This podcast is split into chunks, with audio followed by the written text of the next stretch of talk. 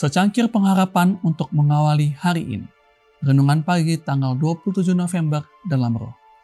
Filipi 3 ayat 3, Karena kitalah orang-orang bersunat yang beribadah oleh roh Allah dan bermegah dalam Kristus Yesus dan tidak menaruh percaya pada hal-hal lahiriah. Allah itu roh dan barang siapa menyembah dia harus menyembahnya dalam roh dan kebenaran. Agama tidak boleh dibatasi di dalam upacara secara lahir saja. Agama yang berasal dari Allah ialah satu-satunya agama yang akan menuntun kepada Allah.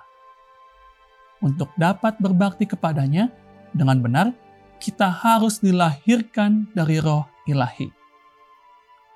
Ini akan menyucikan hati serta memperbarui pikiran, memberikan kepada kita suatu kesanggupan yang baru untuk mengenal serta mengasihi Allah. Akan diberikannya kepada kita sebuah penurutan sukarela kepada segala tuntutannya.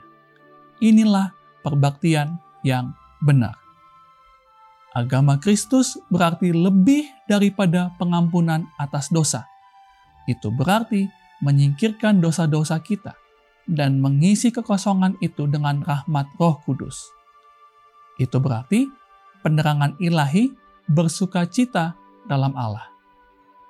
Itu berarti hati yang dikosongkan dari sifat mementingkan diri dan berbahagia dalam hadirat Kristus.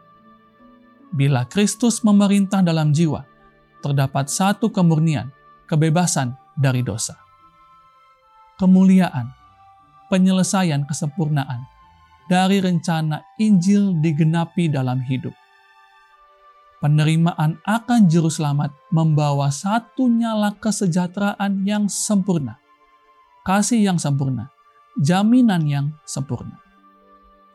Keelokan dan semerbak dari tabiat Kristus yang dinyatakan dalam hidup menyaksikan bahwa Allah sesungguhnya telah mengirimkan putranya ke dalam dunia untuk menjadi juru selamat.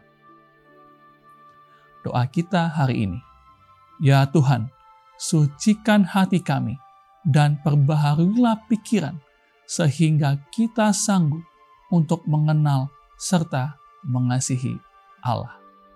Amin.